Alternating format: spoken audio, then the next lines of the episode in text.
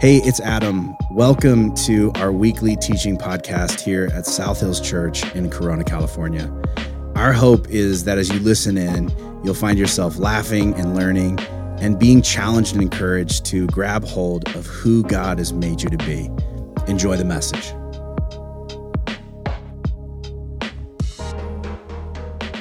And the title of my message is Rodeo Rick.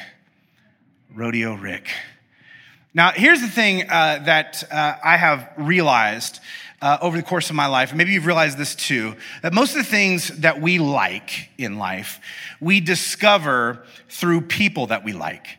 And I think this is true in a lot of avenues of life. And you think about all the things that you really, really like in life, you found them through a person that you like. Maybe it's somebody you know personally, maybe it's an influencer, maybe it's a celebrity, right? Um, who knows? Maybe it's just somebody that you follow on Instagram. I don't know but it's generally this is the way we find things we like. And a good example from my life is I, I live with my family in uh, on the edge of Norco, and uh, Norco, for those of you who do not know, is Horsetown, USA. Okay, and uh, it's a it's just a little slice of Texas, right in the middle of California. And every day I drive through like Sixth Street, like the heart of Norco, to get to my house from the church here, and I, I love it. It's one of my favorite things because you're just like the whole time you're on the interstate, you're just like freeway, freeway, freeway, California, California, California, and then you pull off and you're like Texas. I'm in Texas all of a sudden, and there's people riding horses and camels and all sorts of stuff. It is amazing. the best is like, I remember when I first moved there, like one of the shocking things was like, like driving down the road and being like, oh, I haven't tried that place before. Oh, they have a drive through. There's a horse in the drive through. People going through the drive through, like car, truck, horse, Prius. I'm like, what is happening right now? We live in a wonderland. This is, this is delightful. I love it. And uh, of course, when you live in Norco, one of the things that as you start rubbing shoulders with people that they'll tell you right away is like, you gotta, you gotta go to the rodeo. You got you got to go check it out. You got to go see the, the rodeo. You got to go to the rodeo. You got to go over there to the center. You just got to see the rodeo. And I'm just like, not not for me. You know, I don't. That's not really. I don't. That's great. I'm not judging you. You like it. That's fine. I don't. That's not a thing for me. And here's the reason why. When I was a kid, like probably six, seven years old, um, some family friends took us to a rodeo in Springfield, Missouri. And I was a kid and they were talking it up and it's gonna be amazing. You're gonna love it. Oh, it's, it's the best thing ever. We're gonna have so much fun. And we got there a little bit late and they were just starting the bull riding, which is normally held towards the, like the end. And they were like, oh, we're here just in time for the bull riding. It's gonna be so amazing. And we got our seats and we're sitting like sort of towards the front. And, you know, the, the chute goes open and the guy comes out, immediately gets bucked off. And then the bull turns back around and gores the guy multiple times times. And I'm like a kid and I'm like, ah! like just freaking out. And of course, the, the clowns come out and they try and distract him. And this guy's like, the bull's like dragging the guy's body around. He lived, just for those of you that are panicked right now. I didn't know that he lived as a child though. I was just like, I didn't know if this was like a disciplinary tactic. I didn't know what was happening like, oh, let's go to the rodeo. It's going to be so fun. And then a guy just got gored to death in front of me by like a crazy bull. And like, it would have been the perfect time for my aunt who was with, uh, with us just to be like, and that's why we clean our room. oh my God. I gotta, wow. Oh man. But it, like, we left after that. We left. That was my only rodeo experience. And so people are like, hey, you should come to the rodeo. And I'm like, I don't feel like watching someone die today. I didn't wake up and just be like, you know, you know what today feels like? A good day to watch someone be gored to death by a giant animal. And if you've ever woke up thinking that, you need to go to the I Said Yes corner after service. And you need to get those people to pray for you because something is off in your life, something is wrong. And that was the only experience I had. That was the only experience in that category. And so people were inviting me to the rodeo, and I'm like, I don't know, it's not for me. I don't think so. I don't want to do that. There's this one guy who's just so persistent. It's like every time I saw him, he's like, You gotta go to the rodeo. We got to go to the rodeo. We, we, the, I'm telling you, it's not, you're thinking it's like a th- one certain thing. It's not like that thing. It's like a different sort of experience, okay? I feel like you're thinking about it in a way that's not, it's not like it. And I, you need to come. And he didn't just invite me once, he invited me multiple time after time after time. And finally, I was just like, okay. It was like this guy was hounding me. And I got to be honest, he had a likable personality. He was like a fun type of guy. And I just sort of rationalized to myself. I just gave in. I was like, you know what? I don't think I'm to like the rodeo. but I like this guy. Let's call him Rick. I was like, I like Rick. I don't like the rodeo, but I will go to the rodeo, but only if it's with Rick. And I went to the rodeo with Rick. And I got to be honest, it was kind of awesome. It was, it was kind of magical. You ever been sitting in something where you want to hate it, but it's just slowly winning you over? You're like, I want to be so mad right now, but this is actually kind of amazing. I felt that way at the rodeo. I felt that way when JP forced me to go see Justin Timberlake in concert. I've had multiple encounters like this, right? Because in my head, I'm like, I don't like the rodeo, but I like Rick. Rick likes the rodeo. I'll go to the rodeo with Rick. And then on the way home from the rodeo, I was like, do I like the rodeo now? Or do I just like Rick? And then I went back to the rodeo and I was like, I think I like the rodeo and Rick. I think Rick convinced me to like the rodeo. Also, I still listen to a lot of Justin Timberlake, you guys. Even though JP's moved to Texas a long time ago, it's still clung on. And I, I think, you know, uh, we have these experiences where we, we, we test drive things. And I always have so much respect for people who put themselves out there because it doesn't always guarantee that it's going to go this way. And some of the reason why we don't bring people in on certain things that we like or love about life is that we're, we're aware that there's an, an opposite side uh, of the response spectrum, right? We're aware that someone's reaction could be, I used to like Rick until I found out Rick liked the rodeo. The rodeo is weird. Therefore, Rick is weird. I no longer like Rick. And we know this is true because you, whether you want to admit it or not, have discovered some things, maybe even in the last year and a half, about certain people in your life. And you're like, I really like you. Wait, you like what? Oh, I don't know if I can like you anymore. And we backed off. And we're afraid that that might happen in our lives. Like we're nervous that if people don't like what we like, they won't like us. And here's what's true about all of us we want to be liked. Have you realized that you like being liked? It is, it's just a part of what it is to be human. And I wonder if there's a part of you that you don't share with other people because you're afraid that they might not approve. And you think, like, if they find out about that and they don't approve of that, then they won't be accepting of me. And I want to be liked. And I don't know what that thing is for you. You know, maybe you're just like, listen, I don't, I don't want people to know how much I spent on this shirt. Not this shirt, but like maybe the, I'm doing your examples now, okay? Because if they knew like how much it really costs, they would just, they would, ooh, they might judge me. They might think that I'm like shallow. They might think that I'm like, you know, snobbish and overindulgent. And so that's why I buy things and I put it in the back of the closet and then I don't wear it for three weeks and I'm like, oh, this whole thing. And then like with the tag still on it, you know, and I just pretend like I've had it forever. Maybe your thing is like, I don't, listen, I don't want people to know that I still like McDonald's okay? Because i know it's not it's not popular and people judge it and they're just like didn't you watch that documentary? Mcdonald's is garbage. But in my mind i'm like it's it's delicious garbage. I can't get away from it. I just i this is the way i want to go. I want to go out with whatever this is poisoning me to do. I don't know. I just but i don't want people to know that about me because i don't want them to think that i'm low class or dumb or unhealthy you know, I don't, I don't want people to, to know that, like, I very much unironically sometimes watch Say Yes to the Dress because it's, I, I get a little spark of joy when they, and it's really the one, and they cry, and it just, it means a lot, right? This girl who didn't cry when she got proposed to, but cried when she found the dress she wanted to get married in, right? Which is a weird juxtaposition. I just, I, I don't know if I want to put this stuff out there. I feel like if they knew that about me, they'd judge me. And, and yet, this puts me at war with myself because there's another part of me that thinks, but also, if I invited them into it and they experience what I've experienced, they might like it too. So, is it worth the risk of telling them, of including them, of inviting them? And I think for a lot of us, one of the things at the top of this list in our lives is the fact that we go to church and we love it. And in fact, in a lot of ways, it's the best part of our week. We look forward to it. But we just feel like, I don't know if I can tell people. And part of it is because we never really saw ourselves as like a churchy person.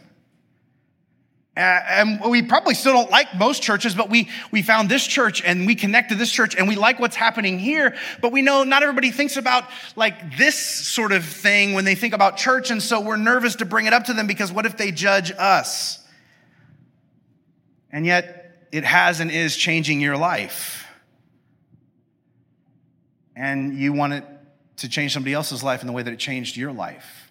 You want them to love it, look forward to it, be impacted by it in the way you were, but that would require you to, to invite somebody. And the reason we would want to do that is because of the difference that you are aware that it's made. Last week, uh, one of the response things that we had these little cards that say, because of South Hills on all the chairs. And I invited you guys to, to write down just the way that that, that being a part of this church has impacted your life, has transformed and changed your life. And we got so many of these, and we looked at them as a staff this week and just reading through them and like tearing up and being so moved about how this church has impacted so many people in so many very real ways. And I want to just read you just a handful of things that, that you all wrote here on the Corona campus. Somebody, somebody wrote this because of South Hills, I met people who genuinely care about me, who aren't negative influences, because I got plenty of those. I feel safe to be myself and am loved for who I really am.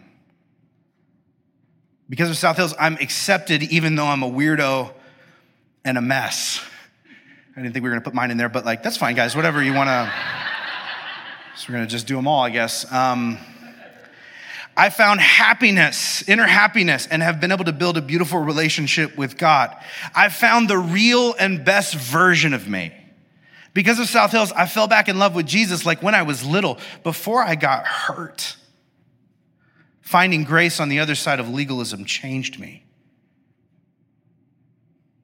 Because of South Hills, we, we brought God into our marriage by deciding to do church together, and it brought us back from the brink. My kids love coming to church. I never thought that would happen. They're making amazing friends and, and actually like learning about God. Because of South Hills, I've overcome paralyzing addiction, anxiety, and depression. I'm not out of the woods yet, but I now see a light at the end of the tunnel.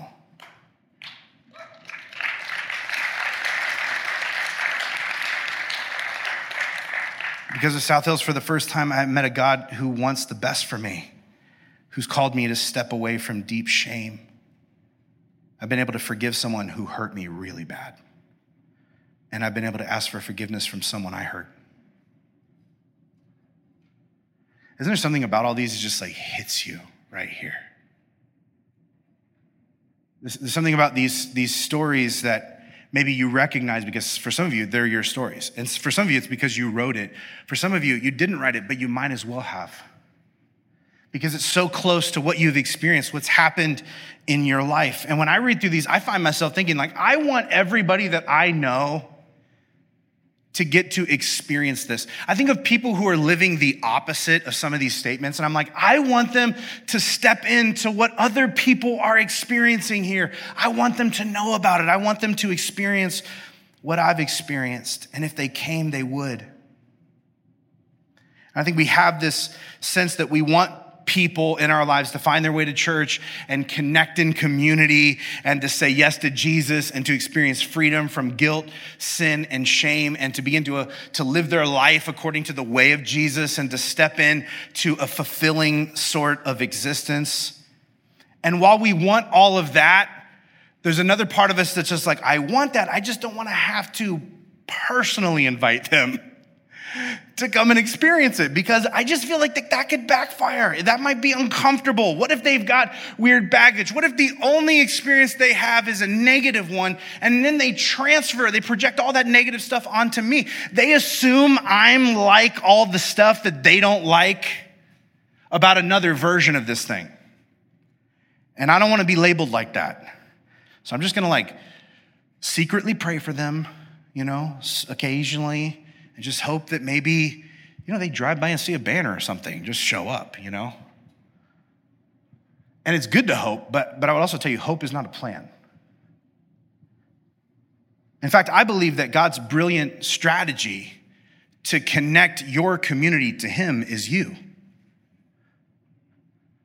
That in fact, the best shot that the people that you know have at having a real relationship with God is that they encounter Him and experience Him through you. But how?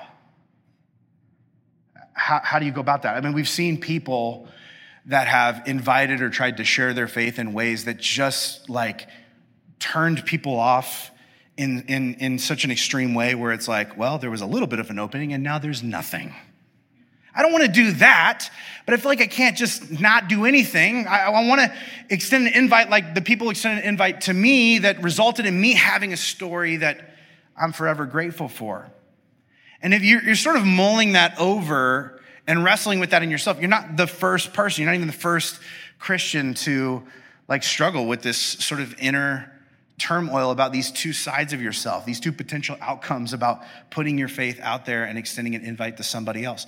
And in fact, I want to just read you a small little two sentence snippet of a story from one of the first disciples about how they went about it, because I think there's so much here that we can apply in our lives as we look to share our faith in innovative ways.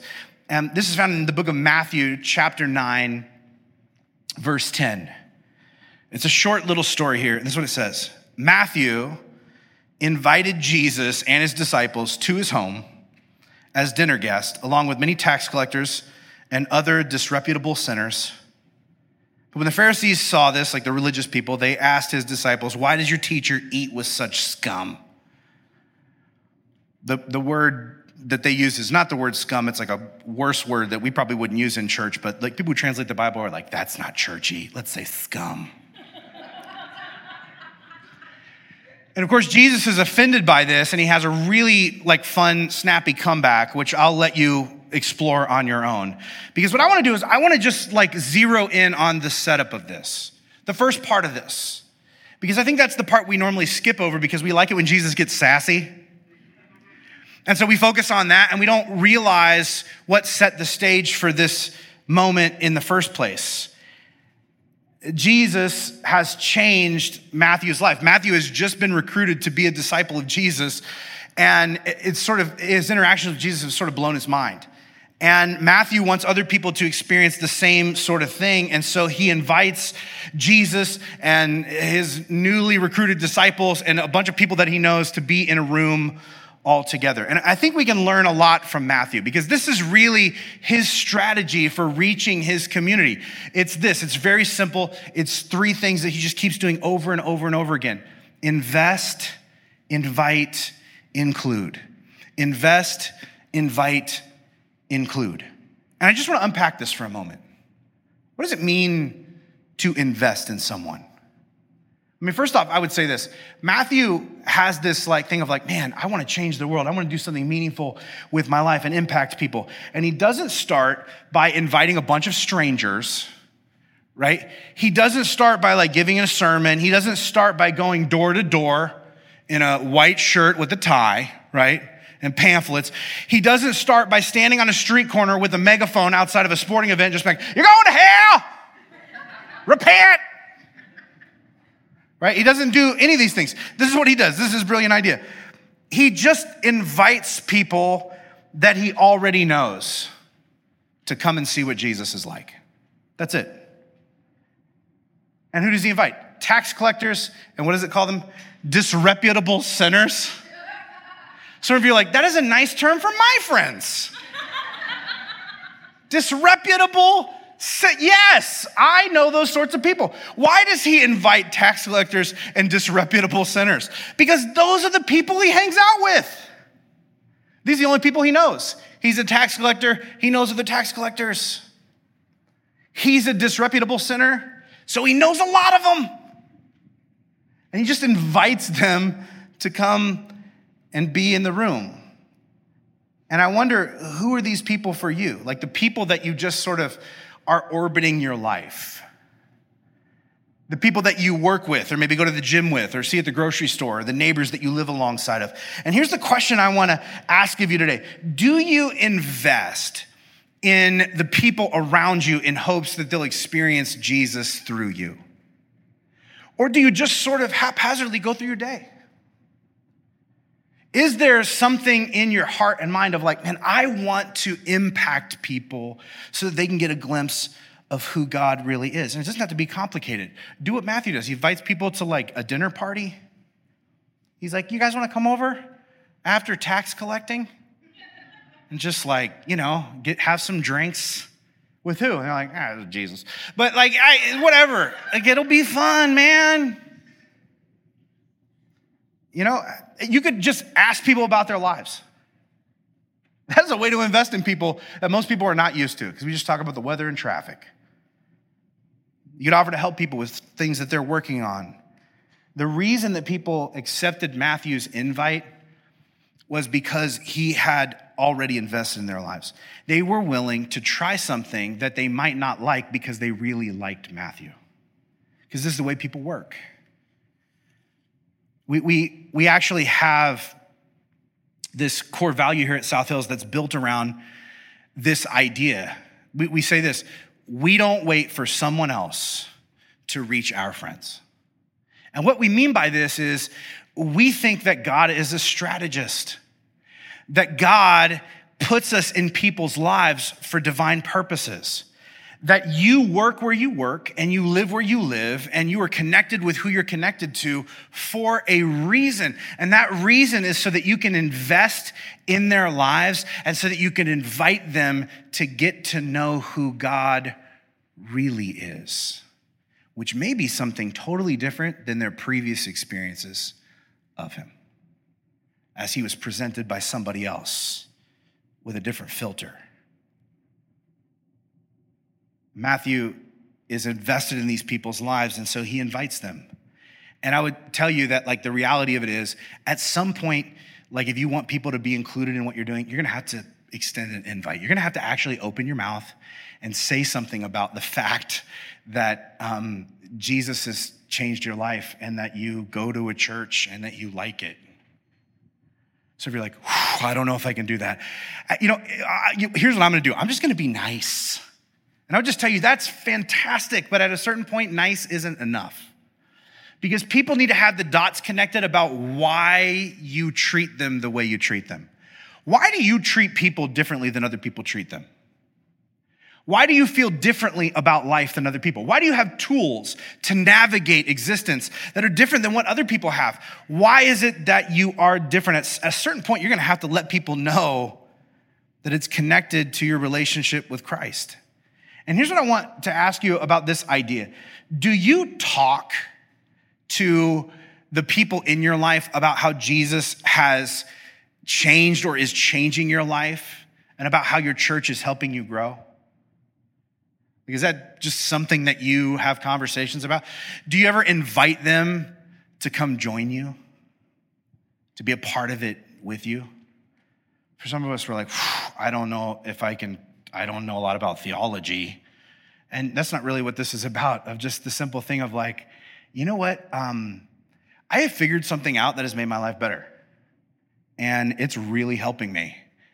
And you know where I got it? At the church I go to. I really like, and I know that probably conjures up other images in your head of things you don't want to be a part of, but I'm telling you, this thing, like you know me, this thing, it's it's different. I would love for you to experience it. Here's what else I wonder. I wonder if you then invite them again when they say no, or when they ignore you, or when they're like, yeah, I'll be there, and then they never come. You have people in your life that do that? Yeah, I'm gonna be there. And you're like, you wait out on the curb, you miss all of the music. You're like, now I gotta stay for the beginning of the next one to sing songs. I wonder if you are persistent, if you continue to ask, even though it doesn't seem to happen. It probably took whoever invited you a few times before you actually showed up. This is the way people work. And then, of course, Matthew includes them. And here's what I wonder about this Do you create opportunities to include your unchurched friends in activities with your church friends. Have you noticed that this is what Matthew does? He invites all of the tax collectors and disreputable sinners, and he invites them to the same party where Jesus and the disciples are to be. Why? Because he wants them to hang out. Because these two groups of people never really interact. And in his heart, he's like, I feel like if they got together, they would realize they have more in common than they thought. I think they'll like each other. I think that it'll break down some walls. I think it'll open some hearts. I think before the, even the evening is over, some of these people will be like, you know what? I'm gonna, I'm gonna actually rethink my, my perspective on this. I'm actually gonna, gonna be a little bit more open to maybe what God might want to do or say in my life because of this. A lot of us, we keep our lives pretty separate. I wonder, like, are you creating opportunities to put these people together? Like, this is one of the reasons why I love going to weddings, because people end up discovering a lot of things about a person they didn't know before. Right? All the people in their life just collide in that moment. They're like, these are the people that I teach Sunday school with.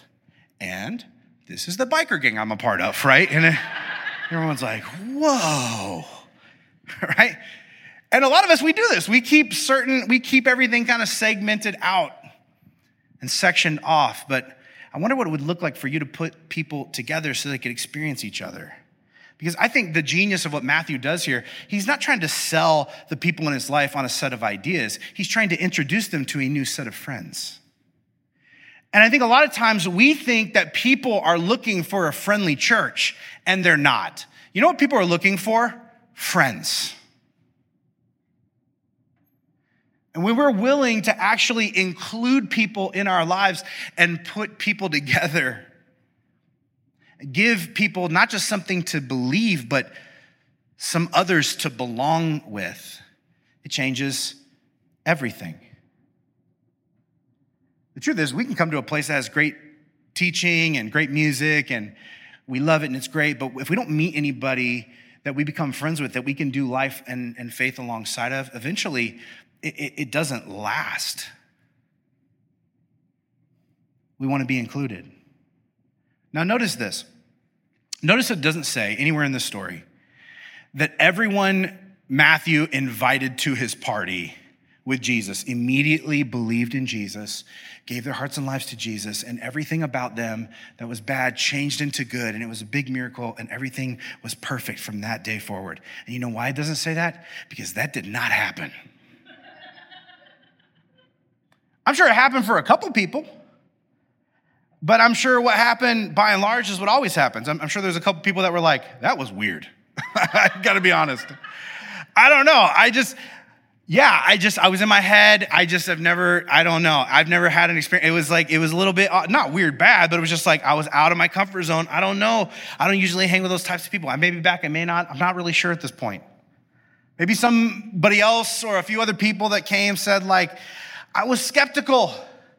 You know, you know that, but I gotta be honest, it was better than I thought. There's some things about it that I was like, that was great.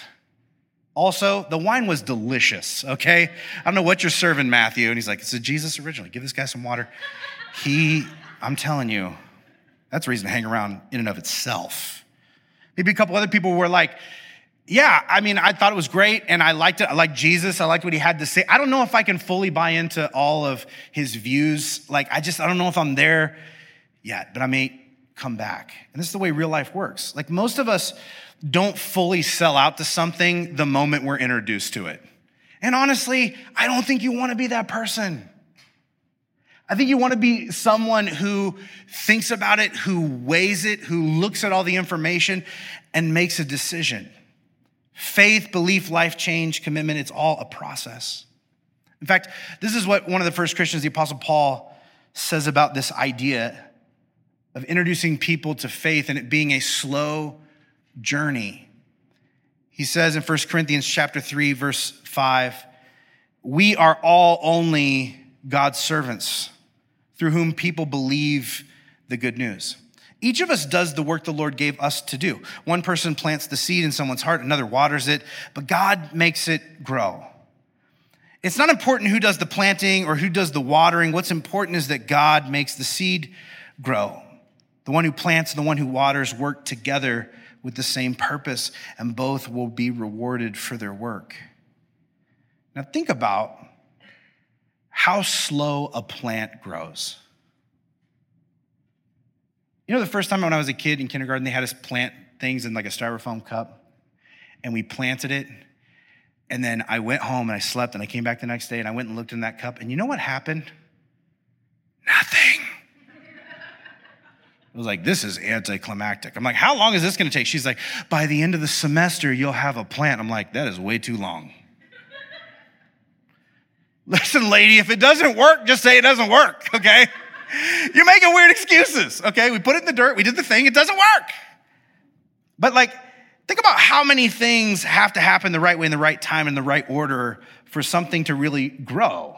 And think about how much time it takes. Think about how many different elements are involved. If, even if you're the gardener, think about how many of the things that need to go a certain way you can't control. And if you can't control them, you can't really speed up the process even if you wanted to. And yet you still have a role. And the same is true of being a part of someone else's faith journey.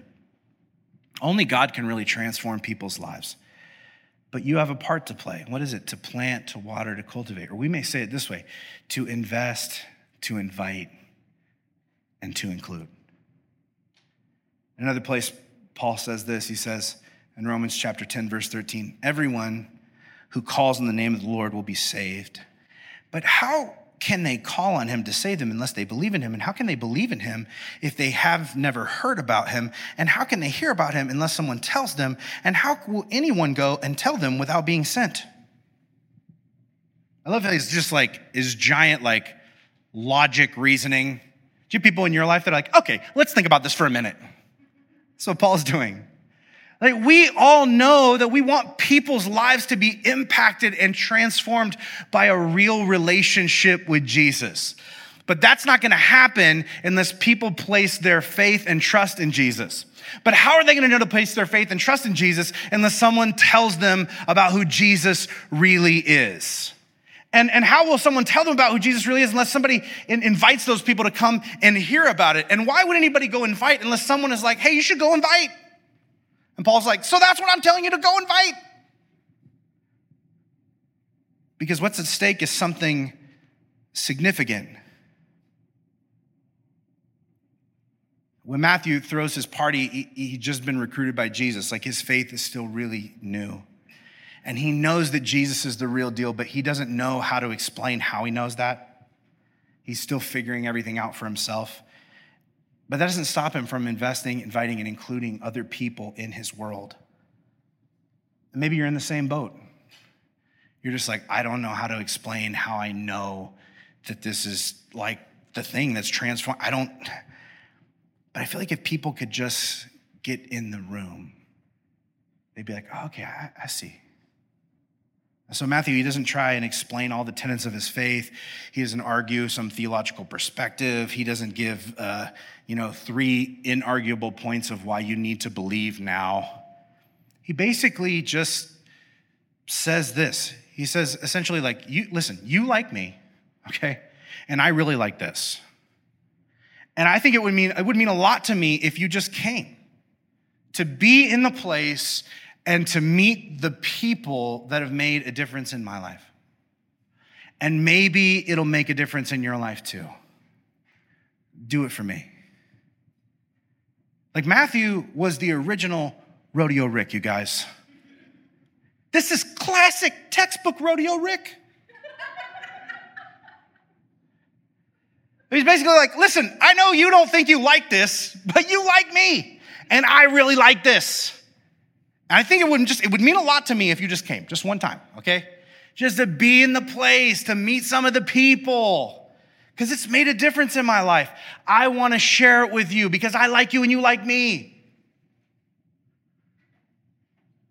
You don't have to buy into the whole thing. You don't have to come back every single day. This doesn't have to be your favorite thing. You don't have to get a giant belt buckle. I did. you can, it's optional. Just, just, just, I just want you to check it out. And this is what Matthew does. And guess what? Some of them showed up. A bunch of them didn't. And in fact, a lot of them probably didn't want to have much to do with, you know, religion or rabbis. They didn't like that stuff, but they liked Matthew. And they probably thought to themselves, I wouldn't normally go, but I'll go with you because I like you. And then they went and they had this experience that was a little bit better than what they thought. And it like moved them in a certain sort of way. And they were just like, huh, I didn't think I liked like religious teachers, but I liked Matthew. And I went and interacted with Jesus. And now I think I might kind of like Jesus.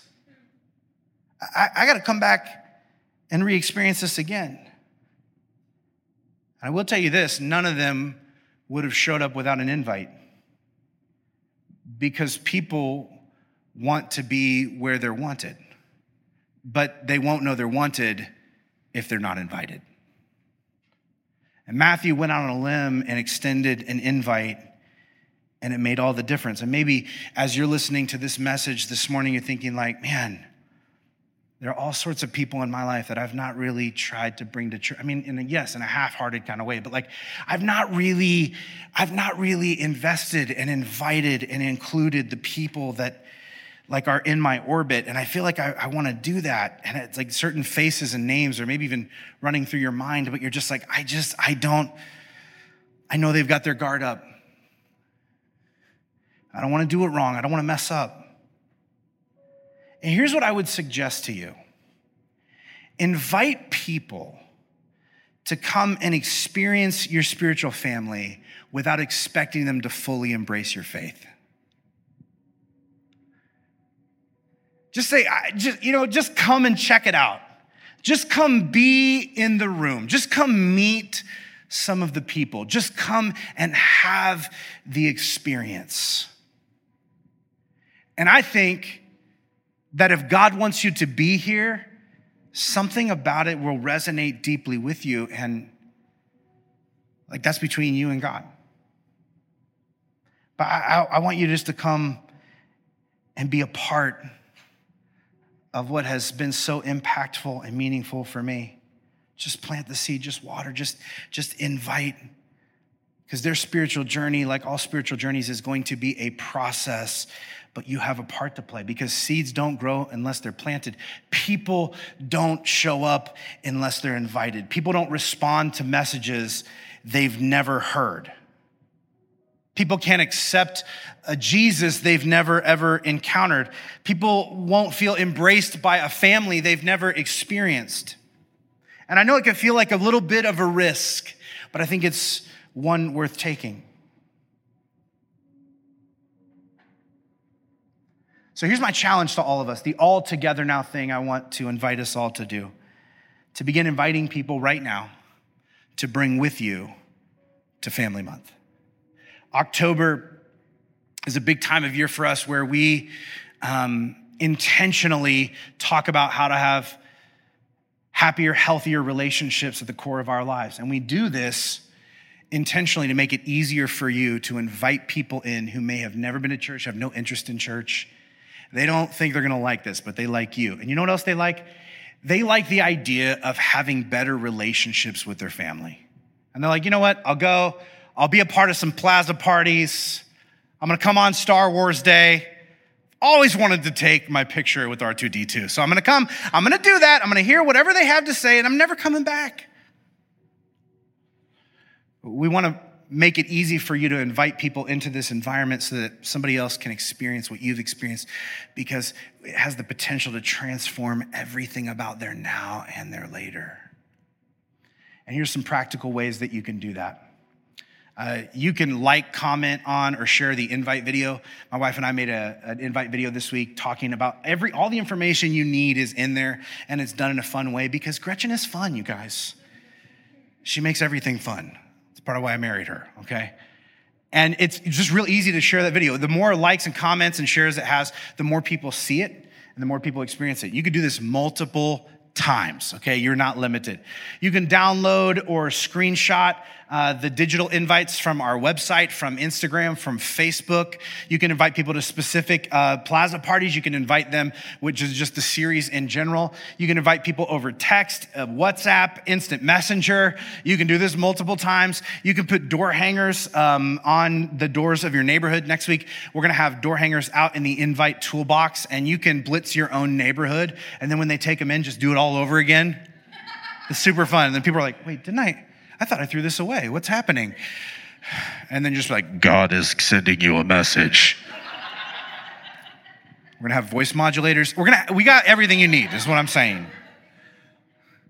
You can hand invites to your coworkers, friends, and neighbors. Right now, this week, in the invite toolbox in the center of the plaza are just stacks and stacks of cards. Take a stack with you, not one or two. Take a stack with you, put it in your car, take it to work. Have them on you just in case because you're gonna, you're gonna need them. Um, offer to bribe people with breakfast or lunch. Jesus did this. I mean, come on, people. Fed the 5,000. You know, some of those people were about to leave. He was like, listen, guys, lunch is on me. There's a couple more points I want to make, okay? It was a long sermon, multiple chapters. You can sign up for the community blitz that we're going to do here on October 2nd. You can do multiple. I want to challenge you to do two or three of these things. The community blitz is on October 2nd. We're going to target specific neighborhoods around our church, drop off door hangers. We're also going to be delivering cold water bottles with our church information uh, to the soccer and baseball games at Santana Park. And we'd love for you to be a part of that. Let's get the word out let's invest and invite and include some people into our church family so that they can begin to tell the same kind of stories about their lives as you have been telling about yours. It makes a difference. I guess what I'm saying is be a rodeo Rick, you guys, for real. Because what's at stake is not just the sweet taste of funnel cakes at a fair, it's life to the full it's freedom from sin and guilt and shame. It's learning to live the way you were made to live. It's time for us to bring some people into that. And that's what I want to pray into your life today. Would you bow your heads across this room? God, thank you so much for the way in which you have blessed our lives. God, I, I'm grateful that I found this church.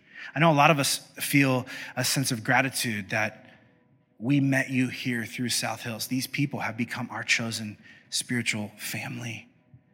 Our lives have been transformed. Some of our, our, our marriages have been rescued. Our kids have a faith walk with God. We look forward to showing up and being here in this place around these people. We receive things that we're tucking into our lives that are changing the way we experience reality. Our lives are better because of this place. And God, you are calling us to extend that. Give us the courage to do that, not just once and in one way with one person, but in multiple ways with multiple people over the next weeks and months as we are praying that you are going to transform people's hearts and lives, that you're going to bring people into the family who desperately need to experience you in a real way. Help us to do it. Help them to respond. In Jesus' name we pray. Amen. Thanks for tuning in to this week's message. We hope you heard something that spoke directly to where you're at right now in life. To find out more about our church, hit up our website, southhills.org slash corona or follow us on social media at South Hills Corona.